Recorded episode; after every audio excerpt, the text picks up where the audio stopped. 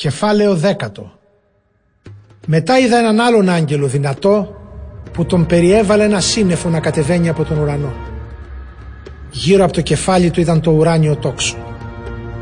Το πρόσωπό του ήταν σαν τον ήλιο, τα πόδια του σαν πύρινες κολόνες και στο χέρι του κρατούσε ένα ανοιχτό βιβλίο.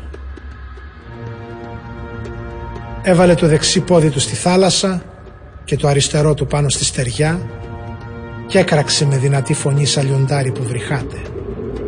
Όταν έκραξε, λάλησαν οι εφτά βροντές με τις δικές τους τις φωνές.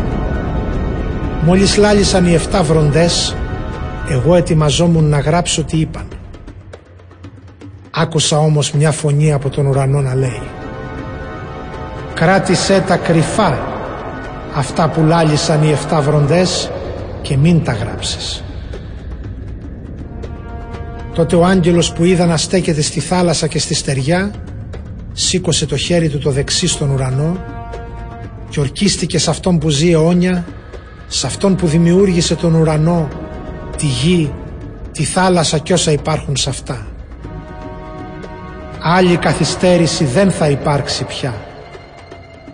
Αλλά στις μέρες που θα σαλπίσει ο έβδομος άγγελος θα ολοκληρωθεί το μυστικό σχέδιο του Θεού σύμφωνα με το χαρμόσυνο άγγελμα που έδωσε στους δούλους του, τους προφήτες.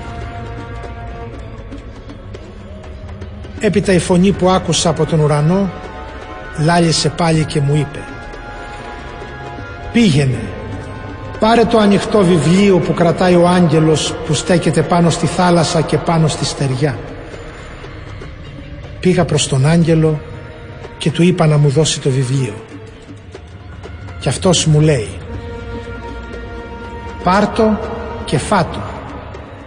Θα σου γεμίσει πίκρα τα σωθικά, μα στο στόμα σου θα είναι γλυκό σαν το μέλι». Πήρα το βιβλίο από το χέρι του αγγέλου και το φάγα. Στο στόμα μου ήταν γλυκό σαν μέλι, μα όταν το κατάπια πίκρισαν τα σωθικά μου. Τότε μου είπαν: «Πρέπει πάλι να προφητέψεις σε λαούς και σε έθνη, σε γλώσσες και σε βασιλιάδες πολλούς.